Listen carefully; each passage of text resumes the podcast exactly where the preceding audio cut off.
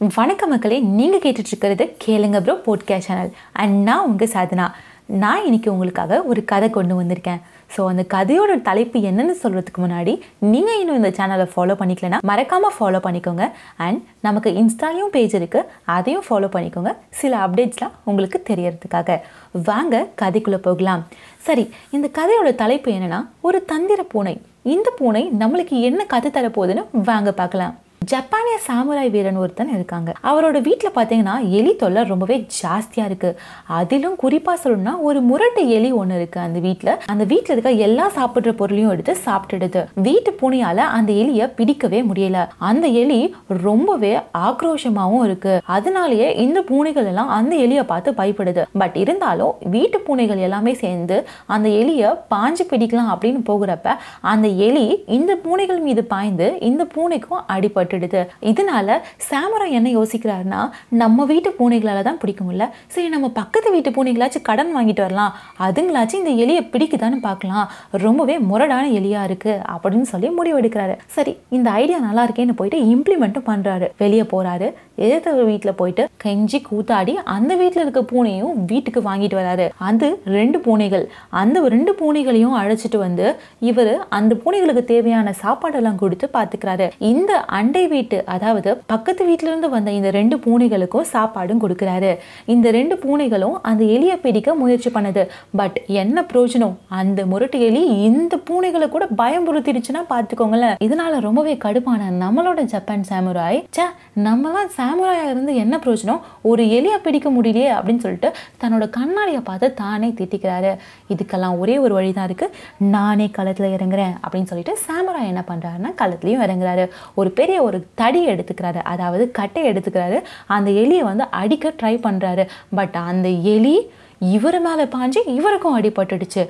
அட என்னடா இது? அப்படின்னு சொல்லிட்டு சாமராய் ரொம்பவே மனதளவில் கஷ்டப்படுறாரு. இதெல்லாம் பார்த்துட்டு இருந்த அவரோட ஃப்ரெண்ட் இதெல்லாம் புரிஞ்சுக்கிட்டு சரி நான் உனக்கு ஒரு ஐடியா தரேன். நீ அதை இம்ப்ளிமெண்ட் பண்ணு அப்படின்னு சொல்கிறாரு சாமராயும் வேற வழி இல்லை.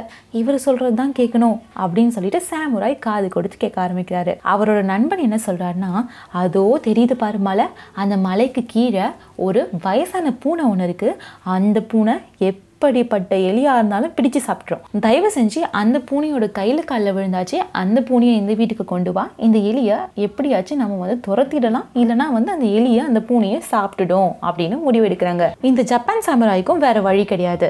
ஸோ இவங்க சொன்ன மாதிரி இந்த ஜப்பான் சாமராயும் என்ன பண்ணுறாருன்னா அந்த மலைக்கு போகிறாரு நடக்கிறாரு நடக்கிறாரு நடந்து டயர்டாகி போயிட்டாரு. அங்கே மலைக்கு போன பிறகு அடிவாரத்தில் அந்த வயசான பூனை படுத்துட்டு இருக்கு. அந்த பூனை கிட்ட போயிட்டு தயவு செஞ்சு பூனையே எனக்கு ஹெல்ப் பண்ண.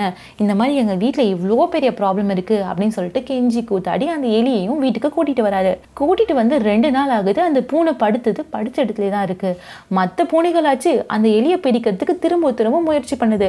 ஆனால் இந்த வயசான பூனை அந்த இடத்த விட்டு நகரவே இல்லையே. சாமராய்க்கு பயங்கரமாக கோவம் வந்துடுச்சு. நம்ம ஏன் இந்த பூனையை கஷ்டப்பட்டு கொண்டு வந்தோம்? இந்த பூனை சாப்பிட்டு சாப்பிட்டு ஒரே இடத்துல தான் படுத்துட்ருக்கு நம்ம பண்ணுறது எல்லாமே வேஸ்ட்டாக போகுது அப்படின்னு சொல்லிட்டு சாமுராய் ரொம்பவே ஃபீல் பண்ணுறாப்புல அதுக்கப்புறமா திரும்பவும் சாமுராய்க்கு கோவம் வருது. பட் சாமுராய் இந்த முறை கொஞ்சம் அமைதி காக்குறாரு. ஒரு நாள் அந்த எலி திரும்ப திரும்ப அந்த இடத்துக்கு வந்துட்டு போகுது. அந்த வயசான பூனையும் அந்த எலி பார்க்குது என்னடா இது? இந்த பூனை அந்த இடத்த விட்டு நகர மாட்டேங்குது. ஒருவேளை இந்த பூனை வந்து வேலை செய்யற போல இருக்கு அப்படின்னு சொல்லிட்டு அந்த எலியோட மைண்ட்ல வந்துடுச்சு. அதுக்கப்புறமா ஒரு நாள் அந்த எலி யாரும் இல்லாத நேரமா பார்த்து இந்த வயசான பூனை மட்டும் படுத்துட்டு இருக்கு. இது என்ன நம்மள பண்ணிட போகுது? அப்படிங்கிற ஒரு தாட்ல நேரா வந்து சாப்பிடுற பொருளை எடுத்து சாப்பிடலாம் அப்படின்னு சொல்லிட்டு போகிறச்ச இந்த வயசான பூனை ஃபோர்ஸா போயிட்டு அந்த எலியை பிடிச்சு சாப்பிட்டு முடிச்சிடுச்சு. பா கண் அமைக்கிற நேரத்தில் அந்த எலியை சாகடிச்சிடுச்சா?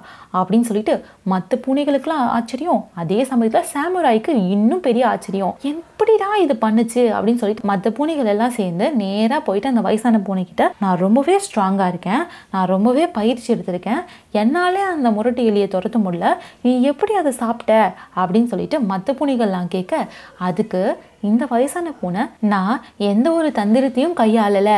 நான் ரொம்பவே பொறுமையாக இருந்தேன். அதுதான் உண்மை. நம்ம என்ன செய்ய போகிறோம் அப்படிங்கிறது அந்த எலிக்கு நன்றாகவே தெரிஞ்சிருந்துச்சு. அதனால தான் அது தன்னையே தன்னைத்தானே தற்காத்து கொண்டு இருந்துச்சு ஆனால் நான் ரொம்பவே நிதானமாகவும் பொறுமையாகவும் காத்துட்டு இருந்தேன். அதனால அந்த எலி என்ன செயலற்றவன் அப்படின்னு சொல்லிட்டு நினச்சிருச்சு. அதுதான் என்னோட ஆயுதமாக மாறுச்சு. எதிரி நம்ம என்ன செய்ய போகிறோம் அப்படிங்கிறத முன்கூட்டியே தெரிஞ்சுக்கிட்டானா அது நம்மளோட பலவீனமாக மாறிடும் அப்படின்னும் அந்த பூனை சொல்லுச்சு. அது மட்டும் இல்லை அந்த பூனை இன்னொன்று சொல்லுச்சு. ரொம்பவே ஸ்ட்ராங்கான பர்சன் தனக்கு சரியான சுச்சுவேஷன் வர வரைக்கும் காத்துட்டு இருப்பாங்க. அப்படி அந்த சந்தர்ப்பம் வரும்போது அவங்களுடைய போராட்டம் ப்ளஸ் அவங்களுடைய செயல் ரொம்பவே வேறு மாதிரி இருக்கும் அப்படின்னும் அந்த வயசான பூனை மற்ற பூனைகள் கிட்ட சொல்லுச்சு. அப்போது அந்த கூட்டத்தில் இருந்த மற்றொரு பூனை வந்து சொல்லுச்சு நான் பாய்ந்து தாக்குறதுக்கு பல ஆண்டுகளாக பயிற்சி எடுத்தேன்.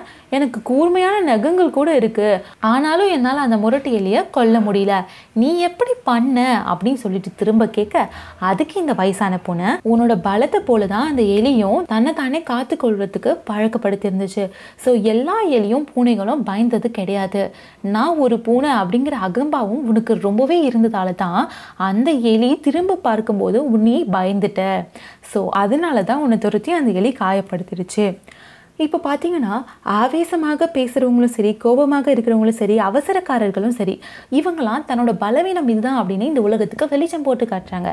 ஆனால் ஸ்ட்ராங்கான பர்சன் தன்னோட பேச்சிலும் செயலும் அமைதியாக தான் இருப்பாங்க. ஆனால் அவங்களுக்கான நேரம் வரும்போது அவங்களோட திறமையை நிரூபித்து வெற்றி அடைஞ்சிருவாங்க அப்படின்னும் இந்த பூனை அந்த பூனைகளுக்கு அட்வைஸை கொடுத்துச்சு. ஸோ மக்களே இது எல்லாத்துலேருந்தும் நம்ம கற்றுக்க வேண்டியது ஒரே ஒரு விஷயம்தான். இந்த கதை சாமுராய்களுக்கு மட்டும் கிடையாது. சாமானியர்களுக்கும் பொருந்தும். மற்ற பூனைகள் கிட்ட இல்லாத ஒரு திறமை தான் அந்த பூனைக்கிட்ட இருக்குதா அப்படின்னு கேட்டிங்கன்னா கிடையாது. ஆனால் ஒரே ஒரு சின்ன திருத்தம் மட்டும் இருக்கலாம். அது தன்னோட பலத்தை மட்டும் நம்பலை.